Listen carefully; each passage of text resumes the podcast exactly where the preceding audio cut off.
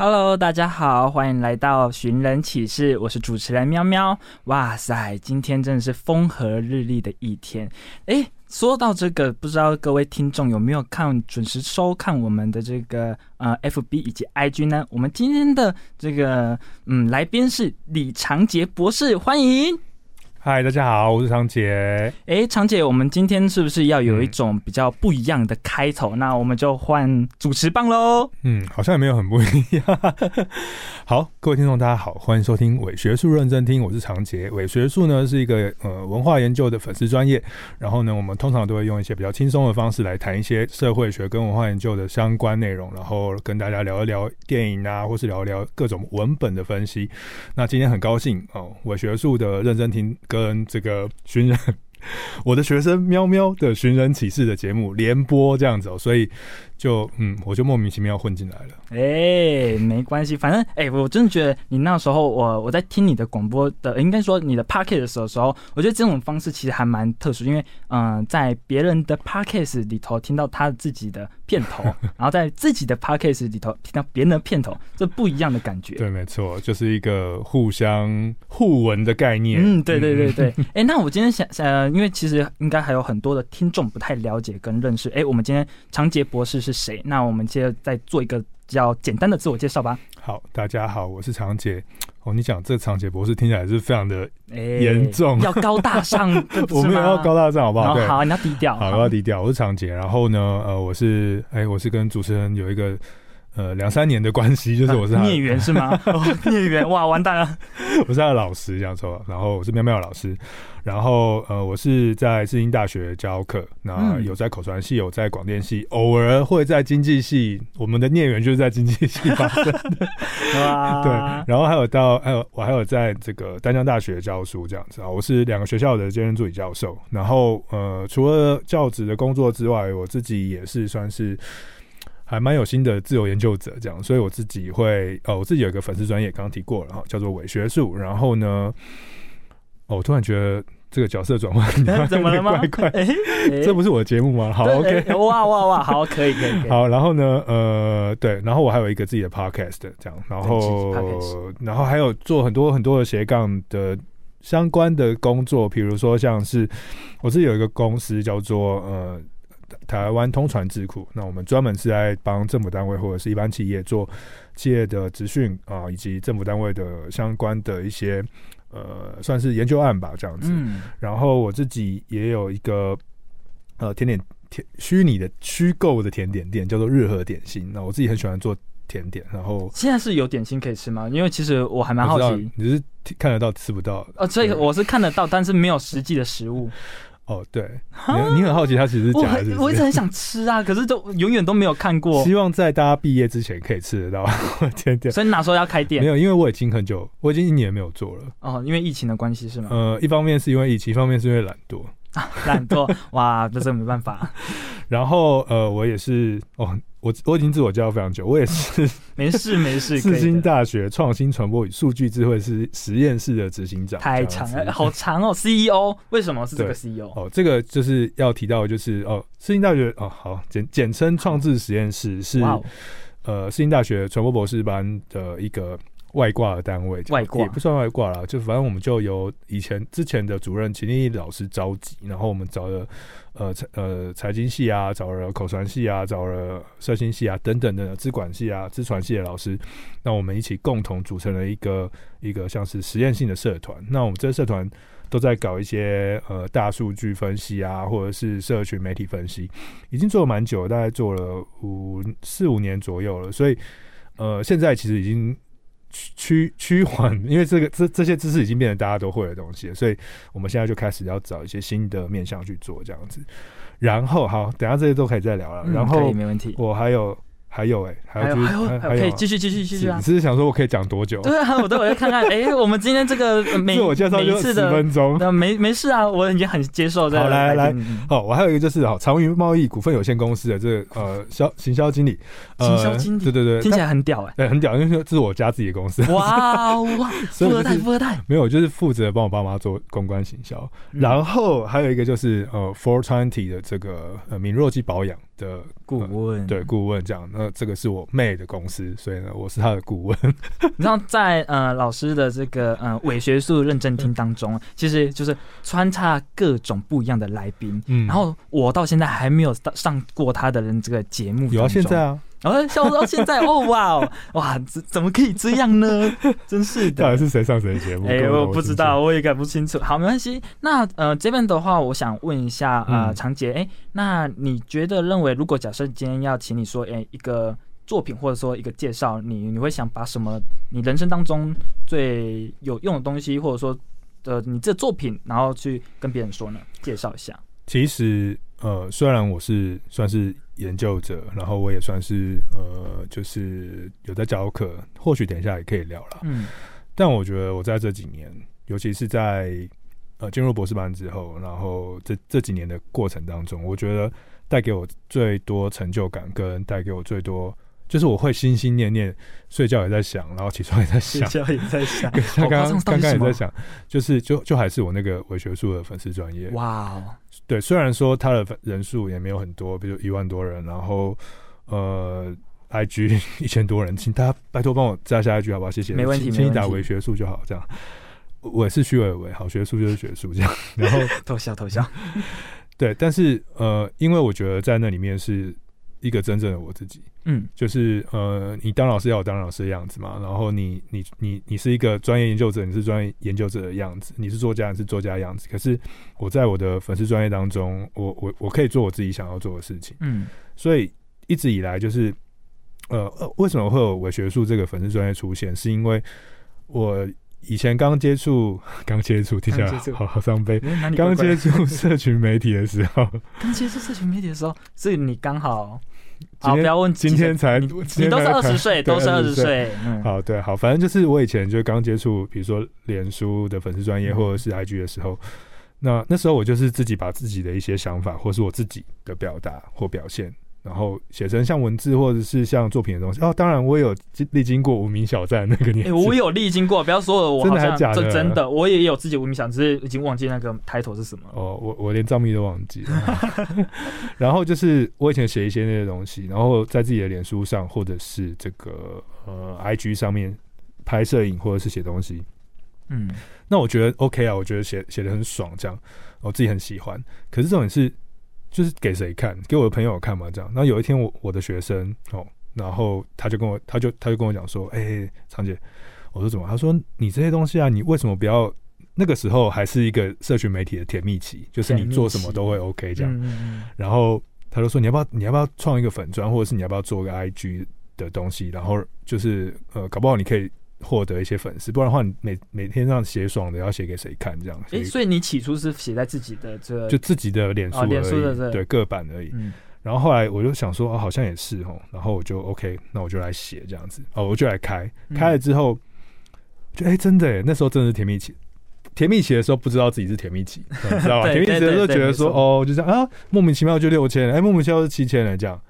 然后后来就发现说，哦，原来有人会看你的东西，嗯，原来有人会对你的东西有兴趣，原来会透过这样子的社群平台，然后你会认识你，对，认识我，然后集结出一群人，那这群人不一定是粉丝，他有可能就是一个跟你的想法有认同感的人，嗯，对，他想要跟我表达很多他自己的喜欢的事情，或者是我提供给大家的一些想法，他们觉得还蛮有趣的，所以我就在这个过程当中逐渐的就是变成小编，然后呢开始对社群媒体就是一个好朋友的概念， 对，然后我就变成是一个专业的小编这样。那我很好奇，就是伪学术现在这样已经历经几年了？2020，我等一下，那是有零是吗？没有，在一个零，好，2013还14吧，13，那很久哎，15吧，15。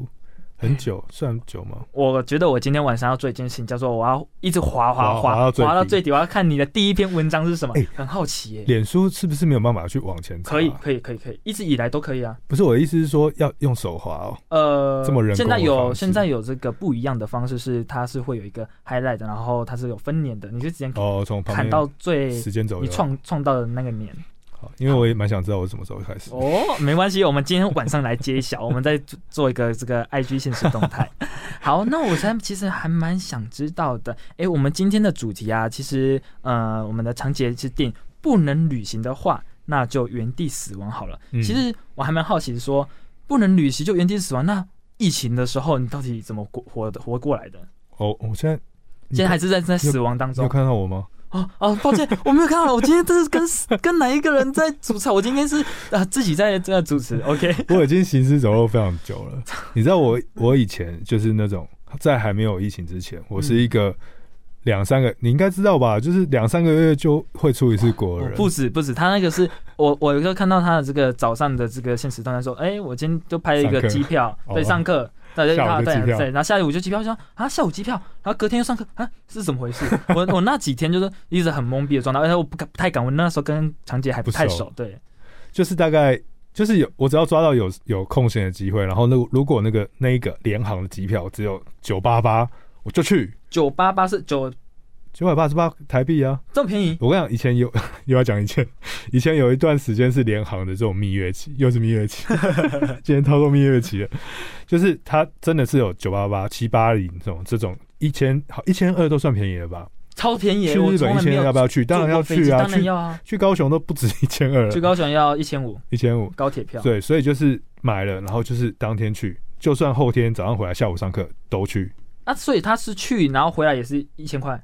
就一样价钱啊！哦，就是来回。当然了，这样就花2000、3000了。为什么不跟我说呢？那时候我就多去，我也就翘课啊，没有关系啊。那真的是很棒的事情。现在后来比较少见到这样子的抢票了，但以前一开始是蛮多这样的事出，所以我是真的很想去，很常去。所以呢，这2年因为没有办法出国旅行，那当然就会你把你自己的旅行行为转到国内来，然后还是做了一些国内的小旅行啊，就是不会是那种很大型的，不像去国外那么大，但是就是在台湾我还是做了蛮多有趣的事，我还因此而做了一个有关于不能旅行的研究。哇，你看你这就是学术到一个境界的时候，什么都可以做一个。不是，就是你知道吗？就是我这一辈子，不是这一辈子，就是这几年来这一辈子，这几年来，然后这样你知道，就是把我散尽我的就是薪水，然后就是去日本玩，去哪里玩，然后写了那么多游记，建立这个伪学术，然后做了一些影片什么之类的，尽管有没有人看不知道，那我就一直想说，我应该要把这个旅行的兴趣跟我的想法跟我的理念跟精神，还有也许等一下会谈，就是我用一个比较独特的理论或人类学的视角或文化研究视角切入到我的旅行行为当中，我觉得那个行动是一个对我来讲很有意义的行动。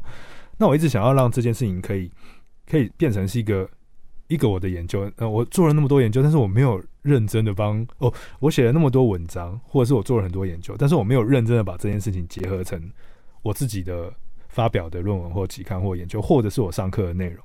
那就刚好在疫情的时候，你知道，你就突然发现啊，我居然没有办法旅行，我无法移动，就全球停滞，无法移动，身体很难受。对，然后这是一个很奇妙的状态啊。然后过了半年，过了1年之后，突然有一个很强烈的感悟，就是全球的人都无法移动，然后我们的旅行行为被限制了，被局限了，被停滞了，或者是好像框架对时空凝结一样，然后全球的互动变少。我就突然发现观光跟旅行行为实在太重要，真的重要成这样。但是人们如何抒发呢？然后我就开始在思考说，那如果当我们不能移动时，那我们透过什么移动？透过新媒体移动哦，网络，对，网络社群媒体。大量的对于旅行行为或是广告，不是广告，那个我在讲什么？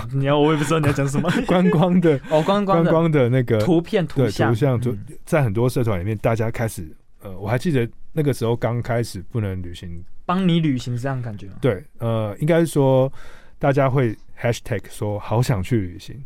有一阵子在各大社团，那些社团都是20-30万人。兴起一个好想去旅行之乱，你知道这之乱是什么？就是大家突然有一个人，他就贴了一张去日本的照片，然后写好想去旅行 #， 然后就大家开始争相模仿，然后呢，那个社团就爆量，每天都有几千篇好想去旅行的文章，然后就会有以前的图片，然后就一直滑，一直滑，一直就是刷你的版面。所以后来像我们这种，因为我那时候是其中一个社团的也算小编，就是管理者，然后就是为了要喝止这件事，因为喝止太多资讯了，资讯爆炸，对，他把所有的文章都洗掉了，对，所以我们就还去禁止这件事情，谁在 hashtag 就什么封群什么，对，然后就说，但是由此可见，就是你看那个旅行的欲望居然会如此巨大，在我们还能移动的时候，我们没有感觉，我们觉得哦，我们就是可以移动啊。可是当你不能移动的时候，就像是我们台湾5、6月这时候，那时候疫情稍微严重一点的时候，大家开始发现到，对，就发现到不能一样了，就是你连肯定都不能去的时候，你就会开始紧张，想说天啊，我都在家，是不是世界毁灭？对，世界毁灭，我每天都在家里面做运动，怕自己变超胖，这样什么之类的，这样，所以就是哦，这移动这件事情真的是人类一个非常非常重要的一个行为跟一个行动这样子，对，那其实我们这样刚刚从这样刚刚开播到现在聊这么多，其实应该听众应该有发现到，我们长姐一直常用一个什么学术，然后用一个研究，一直提到这个。其实我蛮想问的就是，为什么像这样的路走了这么久之后，为什么会想要当老师或教授，或者说甚至就像要考到博士这样？说实在的，我并没有真的想要当老师，原本没有想要当。对，当老师是一个你知道赚钱，然后呢，急拍转，急拍弹，但只有急拍弹。然后是什么的原因？应该是说，没有，我在思考，对，不要紧张。好，就是我很紧张，因为我很怕，等一下你说出什么，不是，我很怕你等一下说出什么一个很惊人的秘密。没有说出惊人的秘密，就是我当然是对，就是读书或学术研究或这些日常生活中的小事情所发生出来的任何事情感到好奇。那只是我没有想到我会念到博士班。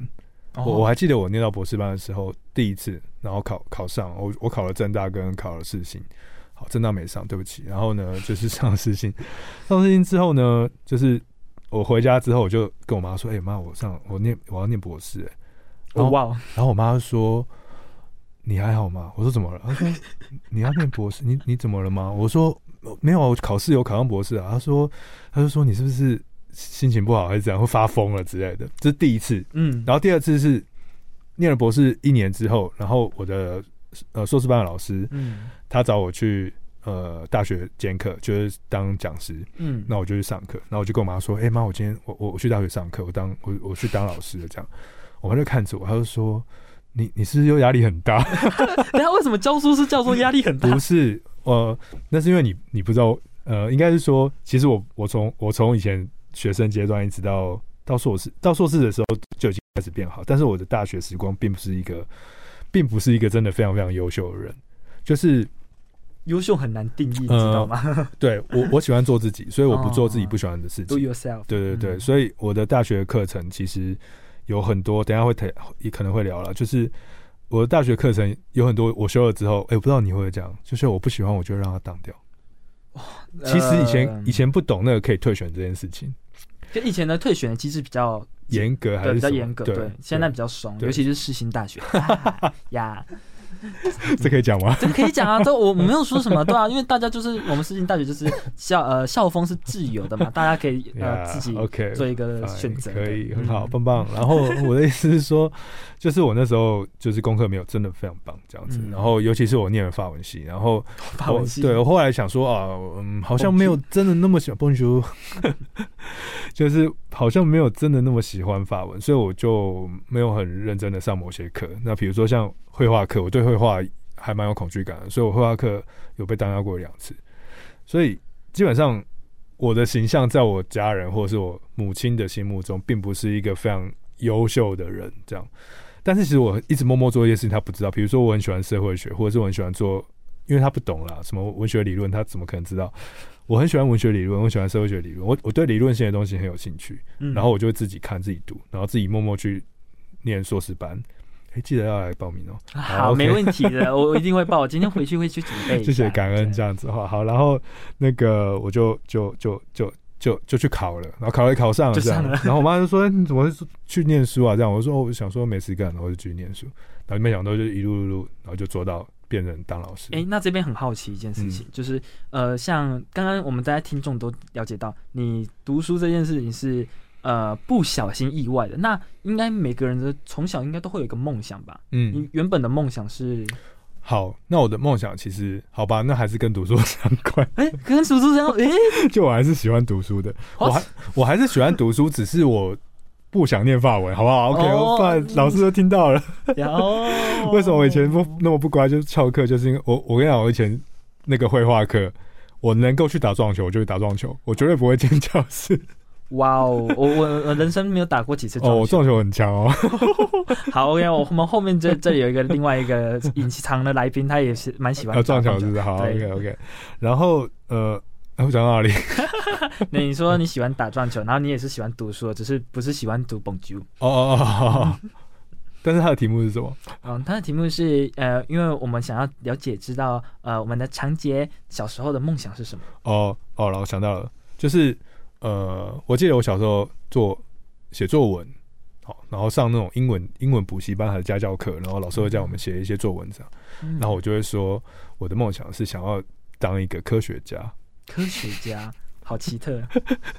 就是他就是一个很小孩又小孩的中二的梦想，就是觉得自己是一个科学家，然后可以掌握一些世界的奥秘，然后可以去改变就是世界某些东西，然后就是当一个科学家。那我觉得你知道科学家可以做自然科学，可以发明，可以探索生物，可以干嘛之类的，我一直觉得那是一个很赞的事情，所以我小时候是希望自己可以是一个科学家。可是后来到了年纪稍微更大一点之后，到高中，然后你就发现说就自己好像就文组。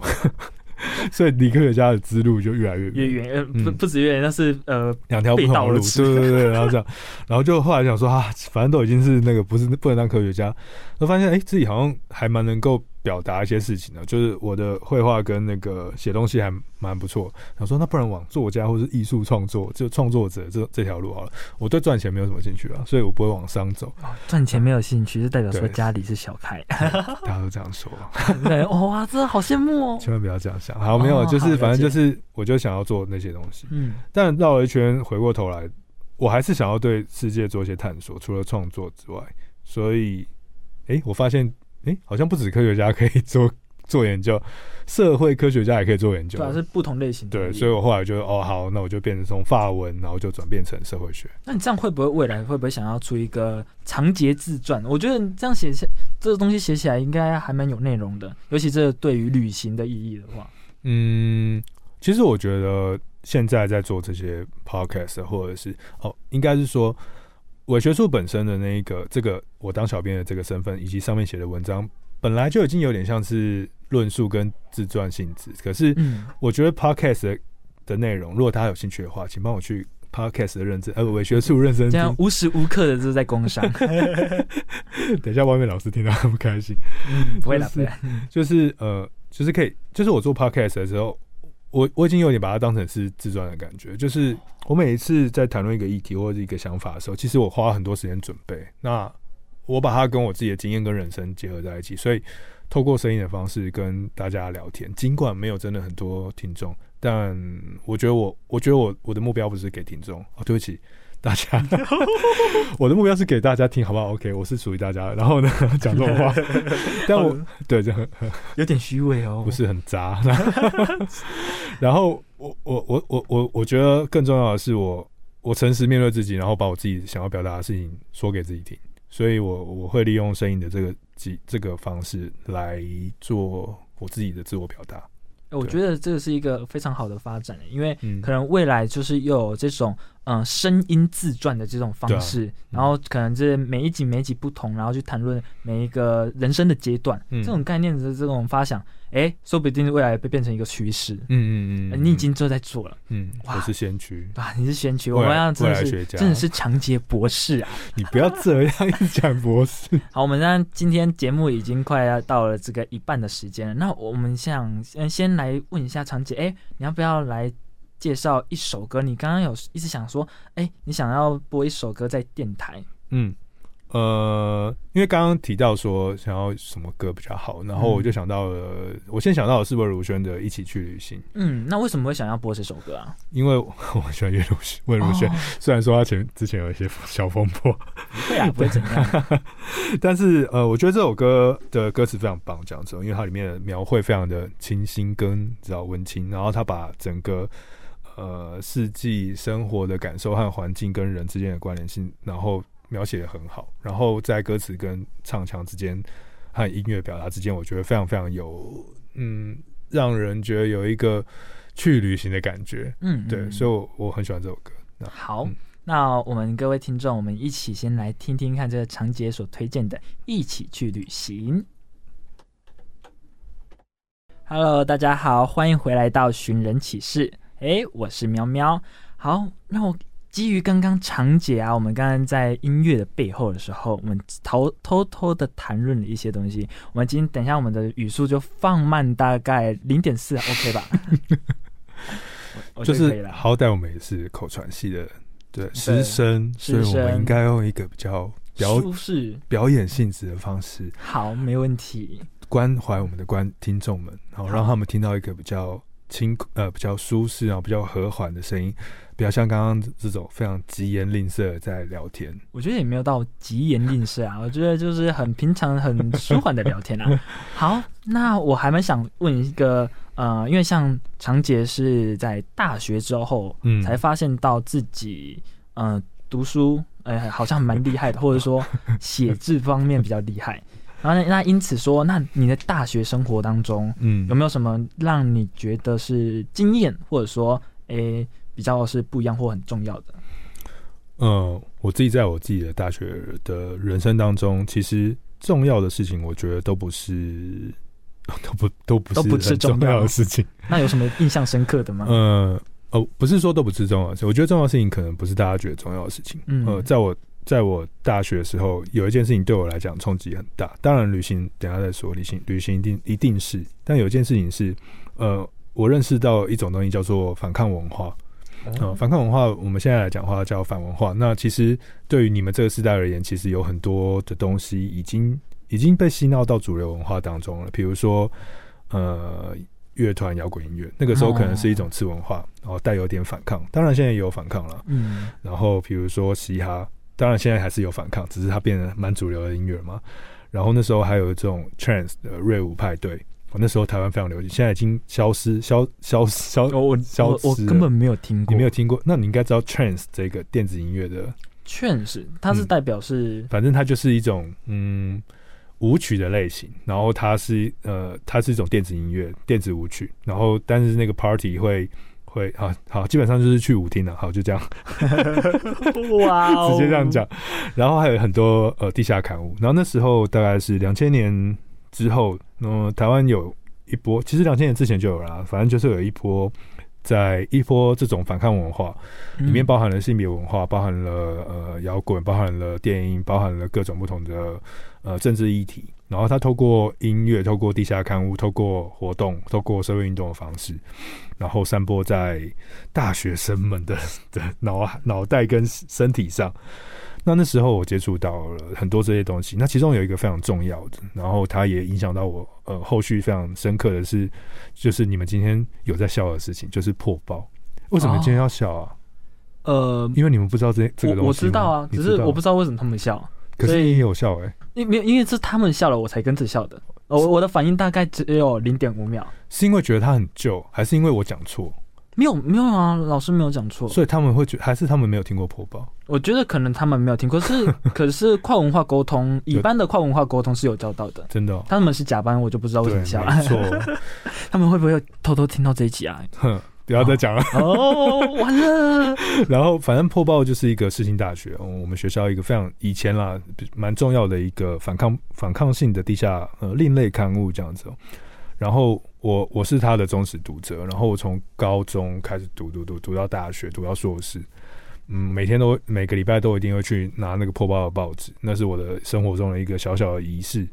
那为什么要看这些东西呢？因为它带给我非常多的涵养。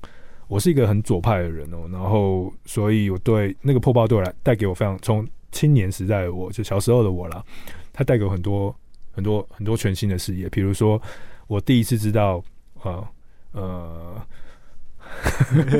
要讲一些奇怪的，也没关系，可以说出来。我想了解。比如说，我第一次知道说，哦，什么有男性跟女性的自慰工具啊，什么之类的。哦、就是那个时候，其实台湾的整个性别言论没有这么丰沛，所以呢，在那个年代，就是没有一个报纸会很大啦啦去谈这件事情，告诉你什么叫自慰，或者是自慰不需要有自慰这种罪恶感，还有世界各国比如说天体营的讨论什么之类，所以他在很多性别运动上是非常前卫的。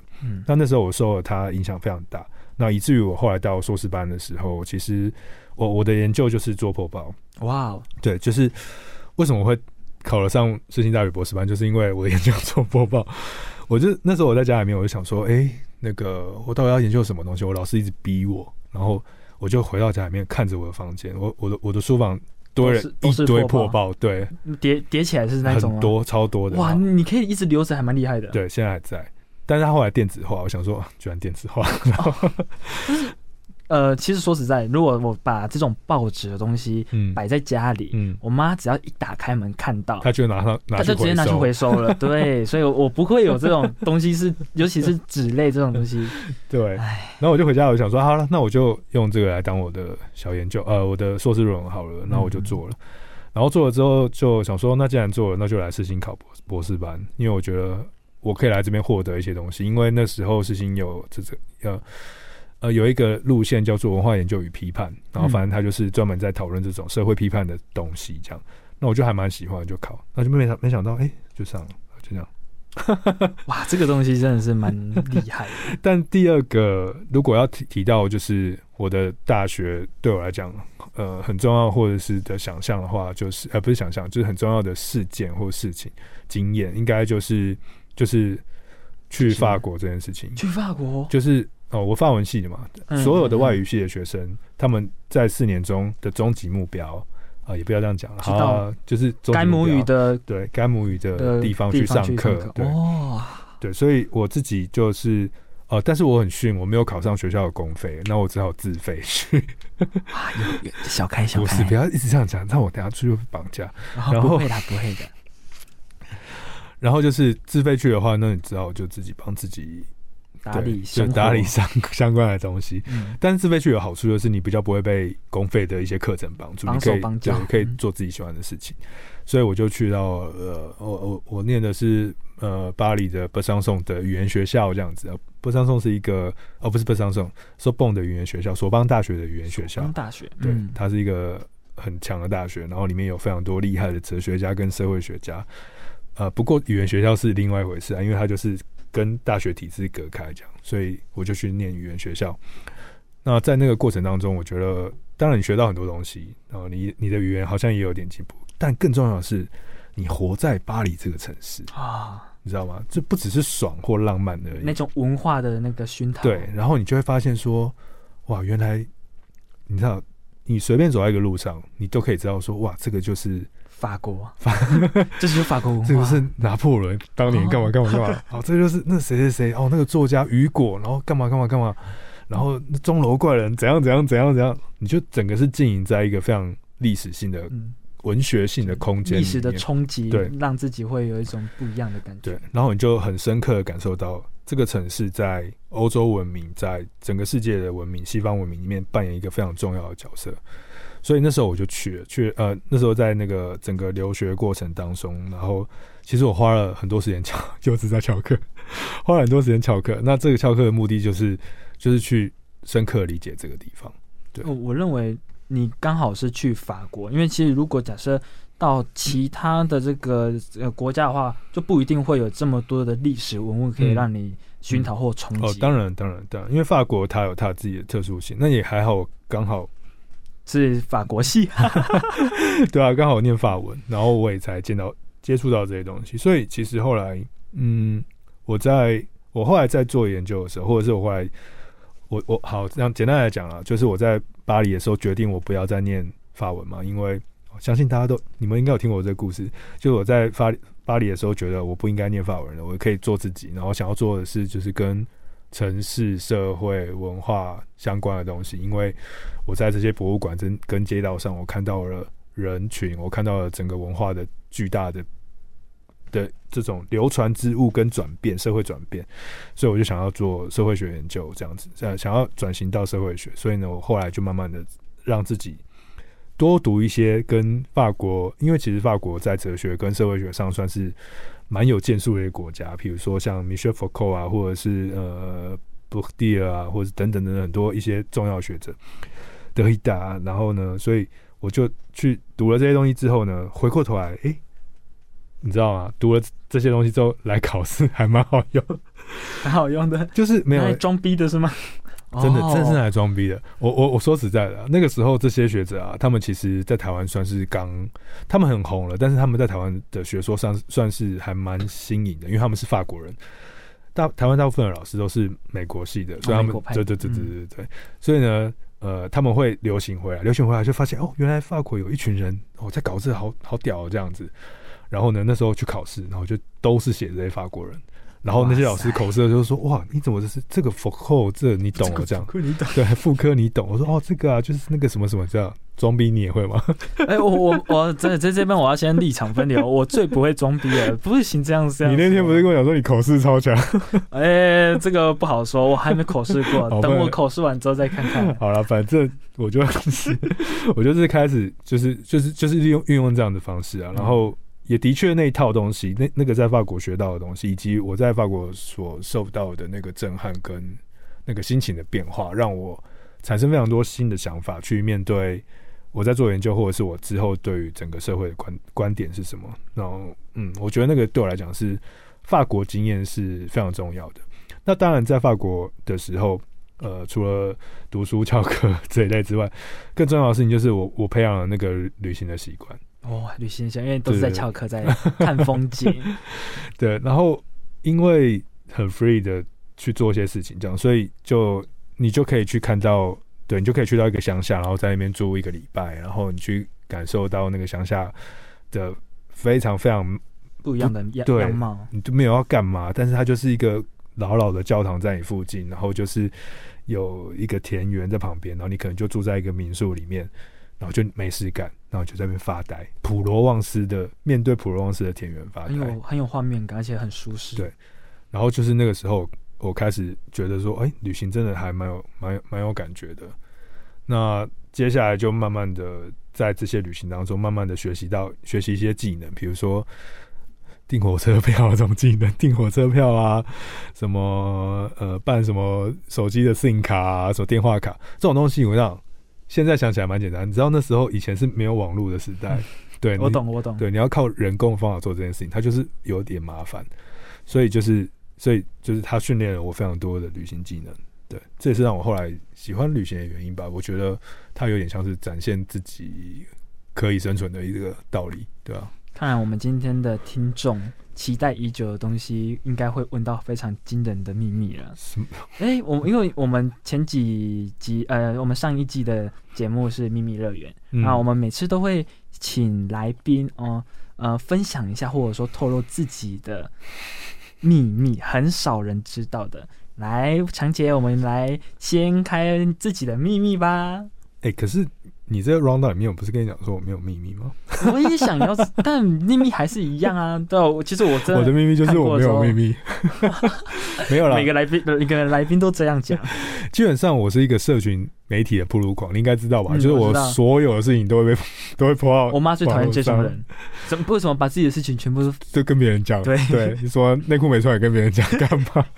什么前几天不是地震吗？对吧？然后。我还记得，就是我马上就写说，我有逃出去了，但是我有穿内裤。然后大家想说，关我屁事。然后他最常写的是我的钥匙不见了。好了，那不算秘密，那是大家都知道的。还有钥匙插在门上，这个是更夸张。但一年大家可以发生100次吧。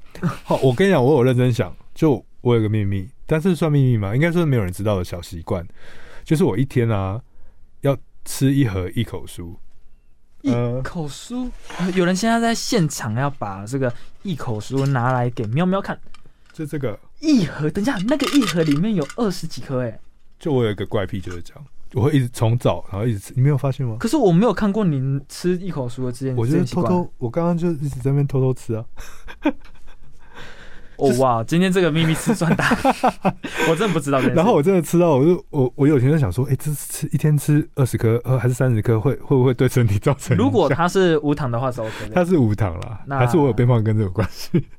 我觉得不好说。这医学的东西我也 无法给你做一个很正确的一个解释。但我就是我不知道，我这几年就是一直狂吃这个、欸。这是从哪时候开始？就是可能我的焦虑会展现在吃一口酥上。就如果我觉得我刚开始前我有吃，就是我觉得我要讲话了、嗯，然后我觉得我要面对人群了，我觉得有人在看我，我就会想要吃那个。而我觉得它是一个赶紧身体的气味的一个工具，嗯嗯，你可能会觉得吃了它之后你就被整个人净化，精神然后净化，就进入一个自我的一个境界里面，这样你可以把自己就关在那个凉凉的空间当中。这跟我其实蛮像的，就是其实我本身是一个，我很少说我秘密，我本身是一个非常讨厌社交的人，真的吗？但是我进入社交的时候，我会告诉我自己你要社交，然后我就会变得非常会社交，一个很好。你们这些人啊，我跟你讲。跟黄彩英老师哇，他 Q 到人了。不是，就是你们这些人，就明明就是超会社交，然后就会一直跟大家说，其实我不会社交。你们这样不是绿茶？你们这样子是真的吗？你们真的不会社交吗？怎么可能？真的不会社交。可是我看你平常就是非常非常的可以跟大家沟通、欸，可以跟大家沟通，不代表你喜欢社交啊。哦，这两个应该是没有等号的正相关连结吧。OK， 好。哇，等下，为什么今天被你套出秘密？我很少被来宾套秘密，太夸张了。好，那其实我们到了这个节目的尾声，其实我们还蛮想知道，我们今天长杰老师会想要介绍哪一个来宾之后上节目呢？哦，好，其实我有想到非常多人，但是我想到一个，就是我还蛮喜欢的一个，算是我的学姐啦，然后一个学者这样子，她叫做叶伟君老师。然后叶伟君她一样也是世新的博士班的学生，这样的毕业生。然后呢，她在中央研究院的近代近史所当博士后研究员。嗯，那为什么我会想要希望之后或许你找得到他，他可以谈。他是人很好的人，然后他也很活泼，他有当过记者，所以他讲话非常非常清晰。他是一个 podcast 的主持人，所以呢，基本上他来这边绝对不会冷场，而且他可以讲满满的2个小时都没有问题。等一下，我觉得你好像忘记一件事，你好像忘记我认识他。你认识他吗？对啊，那时候是他是我没有记错的话，他应该是教我媒体素养。对，没对，还是之类的。好，没关系，我忘记了。好，没关系。你是大手？对啊，我记得我有请他帮我忙过。真的哦，真的。好 ，OK， 那我还需要介绍吗？可以，不然你可以继续讲，因为听众不知道、啊。好啦，反正呢，我觉得他很厉害的地方在于，就是他做了几件事。第一个是他非常关注在女性研究上，就是他把非常非常多传播或媒介的议题，然后锁定在女性的这个视角里面，这样子，或者是女性妇女相关的。第二个呢，他要结合历史性研究，就是比如说他会谈的是清代的女性，或者谈的是民初的女性。那透过不同的时代，透过性别的角度，然后去谈媒介的使用或谈解读，比如说他之前有一个近代的中国妇女史的研究，比如说以前的妇女杂志，我们从来没有想过，就以前民初的时候的妇女，民国初年的时候的妇女杂志，它对整个妇女的女性的意识或者是性别的角色，对有什么样的影响力？嗯，那他就做了这些研究。并且呢，他透过大数据，就是透过数据研究，切入到这些不只是用文本分析，他用的是社会网络分析，他把数据的概念牵起来，我觉得很厉害，所以我想他应该也非常乐意来聊这件事情。你已经帮人家先定好那个下来他来上节目的主题了，他一定会讲啦，对，这是他拿手绝活这样子，对，没问题的。那其实，在我们的节目尾声啊，其实我们每次都会请我们的来宾来跟听众，或者说，因为其实我们是校园电台嘛，那其实有蛮多的学生会想要了解到，大学当中必须要做什么，或者说，长杰，你会推荐他们去做哪些事情？我觉得就是一个很怂的话，就是行万里路，读万卷书。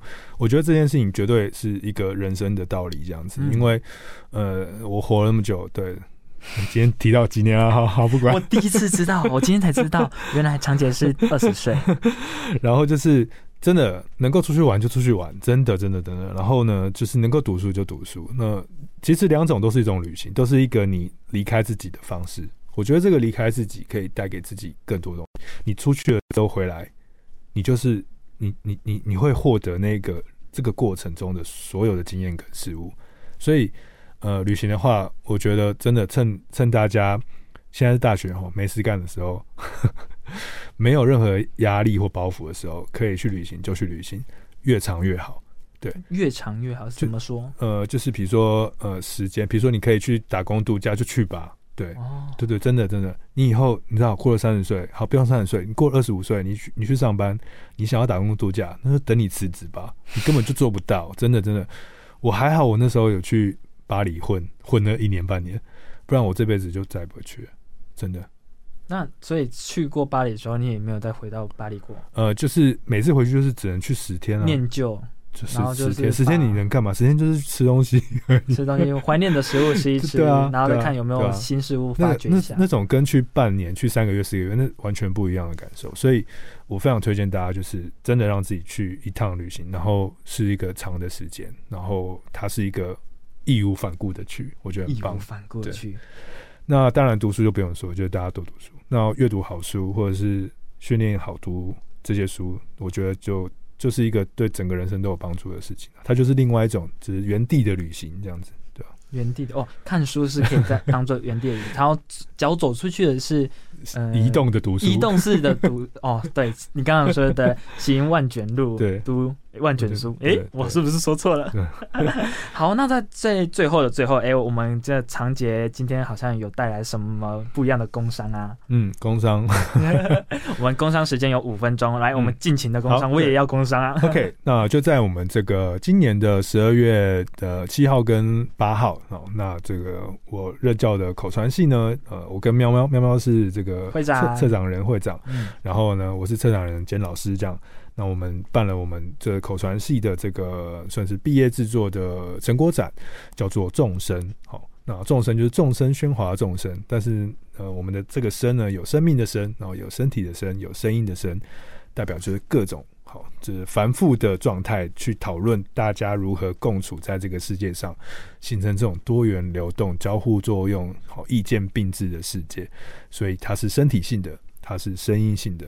然后它也是一个生命性的东西，所以我们透过这样的角度，然后去打造了一个我们叫它板德的场面。为什么叫板德？因为我们知道疫情期间大家已经很久没板德，所以我们想说我们就来板德好了，大家可以重温板德的感觉。然后刚好疫情也趋缓，还好有趋缓，不然的话就办不成了。就让大家在这个空间中可以有一个很好的这种互动跟交流，然后透过这个不同的媒介，对，不同的媒介方式，然后来去传达大家各自在口传系所学的东西跟大家正在思考的事情。那我想因为对，我没讲到什么地方，在那个我们世新大学的管理学院，对，1楼大厅这样，我们会在那边板德，真的是板德这样。所以如果大家有兴趣的话，可以一起来板德这样。我相信很多听众应该没有想过，你可以在学校里头做一个板德方式的一个场面。我还真的很想要叫外汇。我也蛮想的，其实我现在一直想要积极的是找工商，是有什么饮料赞助商，或者说如果甜点的也是可以的啦，小食物都可以啦。有干爹干妈，或者说对我们的这个活动有兴趣，不要开火就好，是不是？不要开火，他可以那个现在有很多都是做完之后中央厨房直接送过来，就看是怎么样的谈条件嘛，对不对？对。然后我们就是口传要利用谈判技巧来跟大家谈判。好，那最后的话，要不要介绍一下你的这个伪学术的 IG 跟要怎么找呢？伪学术 IG 要怎么找？就查伪学术吗？对，就查伪学术就好了。你的脸书上面呢，查伪学术，然后就会查到我。然后 IG 的话，我没有背那个英文，然后查伪学术应该可以，也是可以查到。他自己没有背自己的英文，不是那个很难拼我自己没，早知道我不要取那个名字。我终于懂 IG 要取一个大家都可以拼得出来 的 ID 这件事情，我真的是那时候没有想过这件事情。你看我们的这个寻人启事很简单 ，FM88.1 一定查到，很少人会用 FM881 啦。整个生气，真的是好不对，我觉得我们的众神没有达到一个非常好的宣传。那我们众神要查什么，你知道吗？然后我完了不知道。好，我跟各位听众大家，你们只要在 Google 上面查众生，然后世新口传臂展，一定会查得到我们的 FB， 100%一定查得到。对，我已经把它刷上去了啊，我也没有刷，这原本它就在上面，我也不知道为什么。这是一个 SEO 的概念。我们今天真的是讲好多学术的一些理论的东西就 OK 啊，这大家应该要知道的是吧？这我就觉得我没有啊，其实还是很多人不知道什么是叫做关键字搜寻。对对。像你今天带大家做的这件事，我觉得赞赞，就是让大家飙高大家的搜寻率。对，其实这种事情很多人会这样做，而且尤其是像你那策展，我很希望是我昨天在这个大礼堂的时候，叫全系的人做这个。看一次，不好意思，但是我怕这个等一下会引起副作用，所以就先不要了。好，那我很好奇，你们就是你的伪学术的节目都是怎么做结尾的？我伪学术的节目都怎么做结尾？我就是说，大家好，我们今天的内容就到这边哦。如果大家还有什么喜欢的东西，记得在下方留言跟我说。那我们就再见喽，拜拜。好，那我们如果想要知道众生寻人启事或伪学术的，都直接在我们的关键字搜寻。大家一同在下周再见喽，拜拜。